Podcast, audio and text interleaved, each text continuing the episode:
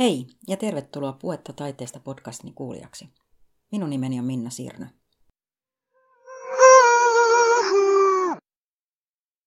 Pappi, lukkari, talonpoikakuppari, välittäjä, tuottaja, manageri, agentti. Taiteen tekijän ja kokijan välillä on monta kynnystä, joista monet liittyvät maantieteeseen. Siihen, miten ihminen kohtaa ihmisen.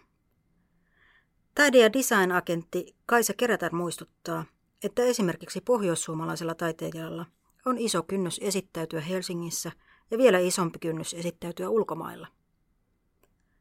Moni taiteilija tappelee näiden kynnysten kanssa yksin, mutta yhä useammin taiteen tekijöiden tukena on välittäjiä, joilla on enemmän aikaa ja mahdollisuuksia hallita ja käynnistää projekteja, kirjoittaa hakemuksia ja luoda kontakteja. Kaisan mukaan välittäjä voi olla tuottaja, joka hoitaa käytännön asioita – tai manageri, eli coachi, tai agentti, joka vastaa varsinaista myyntityöstä, tai kaikkia näitä. Keskustelemme Kaisan kanssa välittäjäportaan tarpeesta, taiteen hankkeista ja tuotteistamisesta, kansainvälistymisestä, ilmastonmuutoksesta, pohjoisesta ja siitä, miksi naamakkain olo on paras myyntivaltti taiteessakin.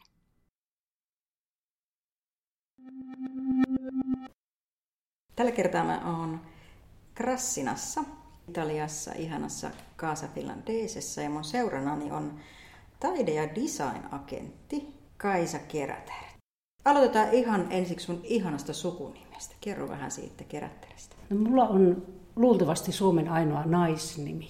Eli keskiajalla vielä Itä-Suomessa naisilla on oma sukunimi ollut käytössä, mutta se tapa on sitten hävinnyt, hävinnyt kun papit on kirjoittanut naiset miesten sukunimien alle myöhemmin. Jostain syystä mulla on vielä tämä minun suvun nimi käytössä, tai se on jäänyt huomaamatta ja säilynyt, säilynyt myös sitten niin kuin miehille. On niin kyse vanhasta, vanhasta nimestä, että se merkityskin on ehkä kadonnut, mutta että Suomessa on ollut sama naisnimien käytäntö kuin Skandinaviassa muuallakin. Että ja etenkin Itä-Suomessa. Että se nyt on se oikeastaan ainoa tieto, mitä, mm. mitä mulla siitä on. Sulla on jännä tausta tietyllä tavalla, tai niin kuin olen joskus aikaisemminkin varmaan todennut muu, muussa yhteydessä, että, että on taiteen yksi hieno puolue. Taiteen pari niin kuin löytää ihmiset erilaisia reittejä. Ja sun tapauksessa on myös käynyt näin, että sä oot biologi alun perin. Kouluttautunut biologiksi 80-luvulla. Varmaan johtuu mun taustasta. Mä tuun Itä-Lapista, hyvinkin niin kuin tästä vanhasta lappilaista kulttuurista ja metsässä, metsässä viihtynyt ja kasvanut. Mä sanon itse aina, että minut on kasvatettu metsässä. Ja tuota, se on varmaan se syy, että olen opiskellut biologiaa, hmm. että se on ollut semmoinen niin läheinen. Ja tein pitkään uraan ympäristöhallinnon puolella. Sitten on ollut energia yrityksiä töissä, VTTllä. Et mulla on semmoinen 15 vuoden kokemus kaiken kaikkiaan ympäristöasioista se muuttui siinä vaiheessa, kun perheeseen tuli taiteilija, mm-hmm. eli aviomies Ylöse Antti. Ja, ja sitä myöten mä sitten huomasin, että ympärillä on taiteilijoita ja rupesin kuuntelemaan heidän ideoita ja ajatuksia ja oikeastaan se minun pitkän linjan kokemus ympäristöpuolen mm. projektien vetämisestä, niin mä sitten rupesin hyödyntämään sitä taiteilijoiden projekteissa. Ja huomasin, että on, heti huomasin, että on tarvetta tämmöiselle ihmiselle, joka niin kuin, ei välttämättä kuvataiteen tekijöiden kanssa ihan ole se visuaalisesti ajatteleva ihminen, vaan enemmänkin sitten projektin vetäjä kirjoittaa hakemuksia, mm. neuvottelee rahoittajien kanssa. Että tämmöiselle ihmiselle minusta silloin 2000-luvun alussa, jolloin mä niin kuin loikkasin tälle puolelle, niin oli selvästi tarvetta. No sä oot itse asiassa myös kouluttautunut tähän välittäjäportaaseen. Joo, 2007 on mennyt ensimmäisen kerran kouluttautumaan kulttuurituottajaksi. Mm. Tämä tapahtui sen jälkeen, kun näiden ystävätaiteilijoiden ja Antin kanssa perustettiin kulttuurikauppilan taidekeskus Iihin. Niin sen jälkeen mä sitten niin kuin siitä rohkaistuneena ja hyvä, hyvän kokemuksen saatuani kouluttauduin Oulussa Oulun yliopistolla oli kulttuurituottajan koulutus ja, ja kävin sen ja siitä lähtien oikeastaan olen pyörittänyt, pyörittänyt etenkin kuvataiteen kansainvälisiä projekteja. Että, että siinä, siinä mielessä se oli se alku. No sitten 2009 vuonna järjestettiin ESR-koulutuksena Helsingissä luova-ala agenttien ja vientiammattilaisten koulutus. Ja mä hain siihen ja tulin valituksi Pohjois-Suomesta ainoana. Ja kulin kolme vuotta sitten Helsingissä tässä valmennuksessa mm. ja se oli niin kuin hirveän, hirveän hyvä. Siellä tapas kollegoita muilta luovilta aloilta ja sellaisen semmoinen niin kuin välittäjärooli ja agentin rooli luovalla alalla tuli hirveän tutuksi ja sillä, sillä meidän kurssin porukoilla perustettiin Suomen agenttien ja managerien yhdistys saman tien silloin heti sen koulutuksen alussa ja se on semmoinen hyvä, hyvä verkosto, mitä niin kuin pystyy aina sitten hyödyntämään ja mm. saamaan kollegoilta vähän palautetta ja oppia, oppia ja tämmöistä kannustusta. Niin sun mielessä taiteessa tarvitaan valittajia? Siinä on itse asiassa siinä on kolme erilaista roolia, mitkä, mitkä niin pikkusen eroaa toisista. Et tuottaja, tuottajan rooli on enemmän tämmöinen niin kuin käytännön asioiden huolehtija. Mm. Sitten manageri on enemmän sitten, voi toimia tämmöisen luova-alan tekijän coachina, valmentaa, kehittää sitä ideaa, ideaa eteenpäin ja hakee niitä kontakteja. Mutta agentti, agentti on sitten niin kuin se, joka vastaa eniten tästä myyntityöstä. Eli kaikkia näitä tasoja, tasoja siinä välittäjäportaalla on. Kaikkia niitä mäkin teen niin kuin milloin missäkin projektissa. Että mm. Olen sanonut, että mä aamulla kun herään, niin voin miettiä, että no minkähän hatun mä tänään vaan vähän, että onko tuottaja vai onko manageri vai onko, onko sitten niin enemmän agentti, mm. agenttipuolella. Ehkä mulla eniten itsellä korostuu se, että on manageri ja kehittämishankkeita ja kehittämishankkeiden rahoituksia mietin ja haen niin tämmöisiä tämmöisiä niin isoja kokonaisuuksia, joita voisi lähteä taidealalla viemään sitten eteenpäin. Yksi varmaan tuota välittäjäportaan niin kuin suurista haasteista on se, että miten tuotteistaa taidetta, koska kuitenkin tavalla tai toisella se pitää sanallistaa se kyllä, taite, kyllä. taiteen tekeminen potentiaalisille ostajille tai kokijoille, niin, niin miten sä koet sen tuotteistamisen? Voi olla, en, en tiedä onko oikeassa vai väärässä, mutta mulla on tullut sellainen tunne, että ehkä täällä niin kuvataiteen puolella se, se on niin kaikista haastavinta näistä kaikista luova-alan toimialoista. Se voi olla, ainakin mulla itsellä on niin eniten, eniten tai mennyt, mennyt hirveän pitkästi aikaa, aikaa sen miettimiseen, että millä lailla etenkin meillä Suomessa pohjoisen taiteilijoita voisi vois sitten niin saada, saada niin enemmän näkyville kansainvälisesti. Mm. Ja se minun ajatusketju on tosiaan alkanut silloin reilu kymmenen, kymmenen vuotta sitten ja mä oon käynyt läpi niin matkailupuolen, niin tämmöisen hyvin, hyvinvointipuolen ja eri, erilaisia muita, muita mahdollisuuksia ja käynyt pohtimaan, pohtimaan sitä, että miten se tuotteistaminen onnistuu. Ja siinä mielessä pitkään sitä on kypsytellyt ja tuommoisen noin vuosi sitten, vuosi sitten sain läpi opetus- ja kulttuuriministeriössä hankkeen, jossa päästiin sitten näitä minun niin pitkään miettimiä aihe, aihepiiriä ja toimialoja, joiden kanssa sitä tuotteistusta voisi tehdä yhdessä, niin on päästy sitten tässä projektissa, kehittämishankkeessa niin testaamaan ja minusta siinä, siinä on hyviä, hyviä tuloksia. Et mun ajatus on ollut, että kuvataiteilijoita.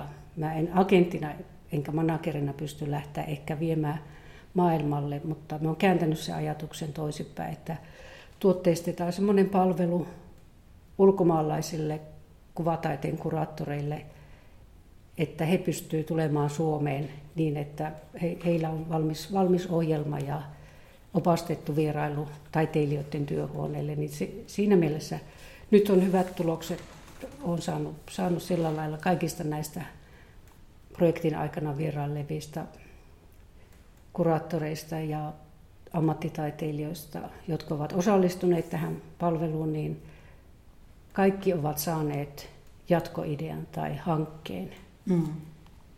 Ja että se on onnistunut siinä, siinä mielessä hyvin, että nyt on, niin kuin, mä itsekin yllätyin minusta se minunkin odotus siihen, että, että ehkä muutamat saavat jonkun hankeidean tai jotakin uusia verkostoja lähtee syntyyn tai mentorointia. Mutta en mä osannut ajatella, että se onnistuu näin hyvin, että kaikki, kaikki nämä hankkeen aikana vierailleet, vierailleet taiteen ammattilaiset ovat niin jollain lailla nyt miettimässä seuraavaa, seuraavaa mm. askelta vähän laajempana kuin tämä pelkkä vierailu. Että, se, että mä uskon siihen, että, että kun ihmiset kohtaa ja taiteilijoiden työhuoneella käydään keskusteluja, niin niitä, niitä jatko, jatkoprojekteja syntyy ja mm. lähtee liikkeelle asioita. No miten sä näet hyötyjä tästä? Tietyllä tavalla, kun sä oot kääntänyt toistepäin tämän kansainvälistymisen ajattelun, että kansainvälisyys tuleekin meille päin, ja samalla taas sitten se antaa siemenen siihen seuraavaan, seuraavaan ja sitten niin kuin ehkä Suomesta ulospäin suuntautuvan kansainvälistymiseen taiteilijoille, niin, niin mitä hyötyjä siitä on vaikkapa niin kuin kotimaisille taiteilijoille? No ne kontaktit ilman muuta. Se, että jos vaikka Pohjois-Suomesta on kohtalaisen työn takana lähteä Helsinkiin esittäytymään, niin maailmalle vielä isompi, isompi kynnys. Et, et mä uskon, että se tämmöinen toiminta madaltaa sitä kynnystä ja lisää, lisää niitä yhteyksiä. Että kuitenkin, vaikka meillä on tämä kaikki teknologia, ihanat, ihanat, ihanat tota, viestintävälineet ja somet ja kaikki käytössä, niin kyllä se vaan niin on, että kun ihmiset kohtaa, niin sitten, sitten niitä asioita lähtee liikkeelle. Että naama, naamarustinkin on paras, paras kaupan tekoväline. Että. Sä oot tehnyt myös yhteistyötä Suomen kulttuuriinstituutien kanssa, ainakin Japanin, Japanin ja Lontoon, joo. Joo, Lontoon. Niin, niin tota, kerropa vähän näistä yhteistyökuvioista. No Japani itse asiassa meillä on pitkään jo yhteistyötä. On varmaan alkanut jo 2002 vuonna, että kulttuuriinstituutit, siellä on semmoinen hyvä, hyvä niin kuin yhteistyökumppani. Toki meillä on, meillä on sitten muitakin residenssipuolella pitkäaikaisia partnereita, mutta, mutta siinä, siinä mielessä olen pyrkinyt aina pitämään niin kuin Japanin suuntaan instituutin tietoisena siitä, mitä täällä meillä pohjoisessa, pohjoisessa tehdään. Ja yhtä lailla sitten, sitten tämän nyt uusimman tämän kehittämishankkeen aikana – aikanaan niin on saatu brittien suunnalta kävijöitä meille ja siinä mielessä se on ollut kiva, kiva huomata, että, että semmoinen tuki löytyy sitten mm. näistä instituuteista. Että sinne näitä omia, omia ideoita on ollut kiva, kiva aina heittää ja ne on hyvin siellä sitten niin kuin käyty, käyty läpi ja keskusteltu ja mietitty sitä yhteistyötä. No muutenkin olette tehnyt aika paljon yhteistyötä siis isojen isojen toimijoiden kanssa. Että yksi on tietysti Lapin yliopisto, jonka kanssa olette tehneet tietyllä tuolla hanke, hanke ja ilmeisesti muutakin yhteistyötä. Kyllä. Ja sitten nyt Oulu 2026 hankkeessa aika vahvasti on näköjään Joo. myös. myös niin tota, onko ollut helppo saada niin kuin, yksittäisenä toimijana jalansia tämmöisten isojen partnerien kanssa? Tota, kyllä se, minusta se on sitä niin kuin agentin työtä juuri, että saa sen audienssin, mm. audienssin aikaa ja käy, käy esittäytymässä ja perustelee, että miksi, miksi oma, oma niin idea on niin tärkeä ja miksi siihen kannattaisi tulla mukaan. Ja Oulu etenkin tällä hetkellä tekee niin ihan, ihan hartiavoimin töitä jo tämän, tämän kulttuuripääkaupunkihankkeen tiimoilta. Että siinä, siinä mielessä se on yksi, yksi yhteistyökumppani myös tässä kehittämishankkeessa, mitä nyt tällä hetkellä tässä viimeistellään. Kerro vähän tästä taiteilijaresidenssi. Teillä on, te olette itse pitäneet taiteilijaresidenssiä, mutta sä oot nyt myös niin kuin tämmöistä verkostoitumista käynnistämässä. No se liittyy, tämä Pohjois-Suomen residenssiverkoston perustaminen, se liittyy Oulun kulttuuripääkaupunkihankkeeseen ihan keskeisesti. Ja meillä on tämä kulttuurikauppila, joka on perustettu 2006, on pohjoisessa semmoinen niin kuin hyvinkin hyvinkin tärkeä ja hyvä esimerkki siitä, miten se kansainvälistyminen sitten leviää pienellä, pienelläkin paikkakunnalla, kun taiteilijoita tulee. Ja nyt on sitten kiinnostusta Pohjois-Suomessa muissakin kunnissa lähteä liikkeelle ja lähteä. Osassa on jo pitkälle suunnitelmat olemassa residenssin perustamiseen. Osa kunnista on taas sitten kiinnostunut ostamaan palvelua vaikka jo olemassa olevalla, olevalta residenssiltä. Eli siinä on selvä pikkuinen bisnesmahdollisuus, eli mm. sitä kannattaa tuotteista. Eli nyt on sitten Oulun kaupungin Iin kunnan, Raahen kaupungin tuella, tuella tehty iso hakemus maaseuturahastolle, että tämä Pohjois-Suomen residenssiverkosto saataisiin perustettua ja sillä, sillä lailla sitten semmoista niin yhteistä ja yhteen hiileen puhaltamista tässä residenssipuolella.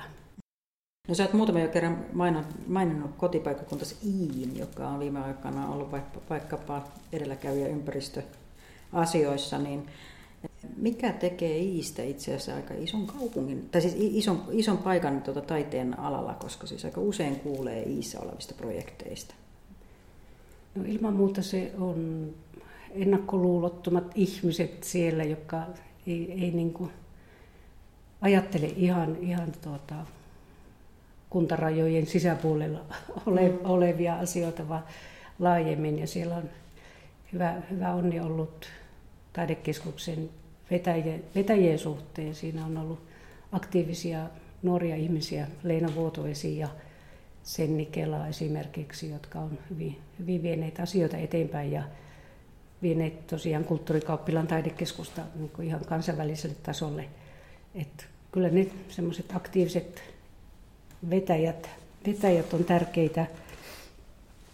Kyllä mä uskon siihen, että se pohjoisuus, kun niihin tullaan maailmalta, niin, niin, niin siinä, siinä on monta asiaa, jota, joka niin kuin luonnossa jo mm. pelkästään mökistää, mökistää niin kuin meillä käyvät, käyvät taiteilijat ja se, että Ihä on Pohjois-Pohjanmaalla, Lapin läänin puolelle on 40 kilometriä, mutta jollekin australialaistaiteilijalle niin se on ollut jo mahtava kokemus Pohjoisnavasta.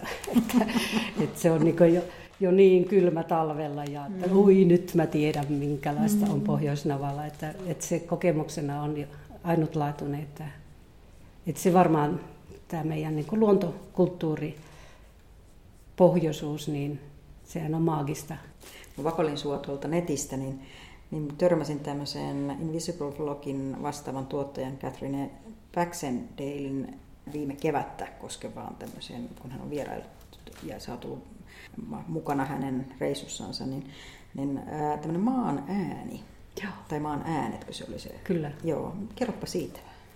Tämä Invisible Vlog taiteilijaryhmä on Suomen Lontoinstituutin yhteistyössä niin tullut Suomeen ja haluavat käynnistää taideprojektin. He on omassa kotimaassaan ymmärtääkseni hirmuisen niin tunnettuja ja tekevät kohtalaiset isoja, isoja näyttäviä taideprojekteja projekteja ja installaatioita. Ja nyt tämän vuoden aikana ja toivottavasti tuleva, tuleva hanke, joka lähtee tämän vuoden suunnittelun jälkeen liikkeelle, niin se tulee koskettaa niin Suomea. Ja he kerää, keräävät ympäristödataa, heillä on, heillä on monenlaiset niin kuin mittauslaitteet ja he hyödyntää, varmaan tässä projektissa on myös Oulun yliopiston tutkimusaseman, Oulangan tutkimusaseman 50 vuotta vanhaa ympäristödataa. He, he keräävät monenlaista, monenlaista aineistoa ja tekevät, tekevät sen perusteella sitten meille tämmöisen ympäristötaideteoksen.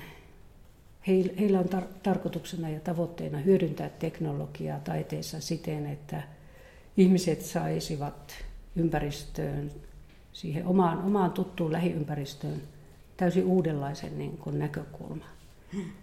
Et siinä, siinä mielessä se on mielenkiintoinen minulle itselle myös ihan siitä syystä, että mä nyt pitkästä aikaa pääsen, pääsen niin kuin seuraamaan tätä ympäristön niin kuin mittaus, mittausmenetelmiä, jotka on kuitenkin mulle aika tuttuja entuudestaan, mutta sitten tällä nuoremmalla sukupolvella heillä on vielä käytössään käytössään jotakin ihan uusia, uusia teknologioita, joita ei ollut silloin mm. vielä, kun itse olin biologina. Joo, Katrine kirjoitti siinä jutussa, että hän haluaisi löytää saman sanan kuin metsän henki. Että en oliko sulta kuullut tämän metsän henki, niin mikä on metsän henki? Mm. No se on jotakin, jota on meillä tuolla pohjoisessa ehkä enemmän kuin etelässä.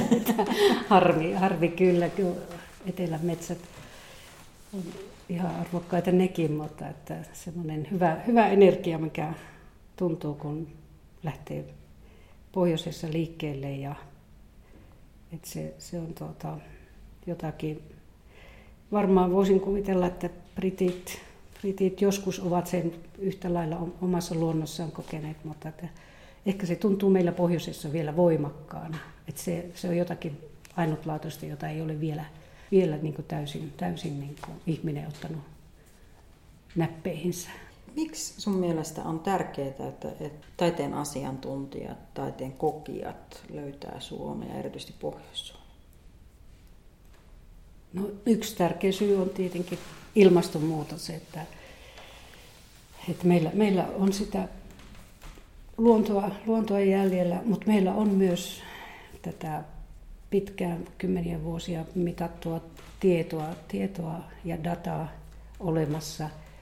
Et siinä mielessä, jos, jos niin on, että pohjoisessa tämä ilmastonmuutos tulee näkymään ensimmäisenä ja voimakkaammin kuin muualla, niin, niin, niin kyllä silloin, silloin kannattaa minun mielestä kaikkien, kaikkien katseet kohistaa pohjoiseen, että jos se on, se on ensimmäinen, ensimmäinen, missä niitä merkkejä alkaa olla. Ja meillä on kuitenkin pohjoisessa myös tämä niin kuin osaaminen ja teknologia ja pitkät, pitkät niin ympäristön datajaksot mm. olemassa, niin siinä mielessä mielenkiintoinen on tuo brittien, brittien mm. tuleva projekti. Entä sitten ihan niin kuin taiteen, taiteen ammattilaiset? Miksi Suomi, jos miettii niin maailmalta tänne päin? Siinä, siinä mielessä, jos ajatellaan, että maailmalta, maailman metropoleista taiteen ammattilaiset haluaa, haluaa lähteä vaikka residenssiin tai tutustumaan, tutustumaan maailmalle, niin se, että no Helsinki on ehkä lähellä sitä heidän omaa metropolia, tiivis rakennettu kaupunki, mutta että pohjoisessa jopa se niin kuin hiljaisuus ja se autio, jossa ei ole, ei ole niin paljon ihmisiä, niin se, se antaa enemmän tilaa ajatella.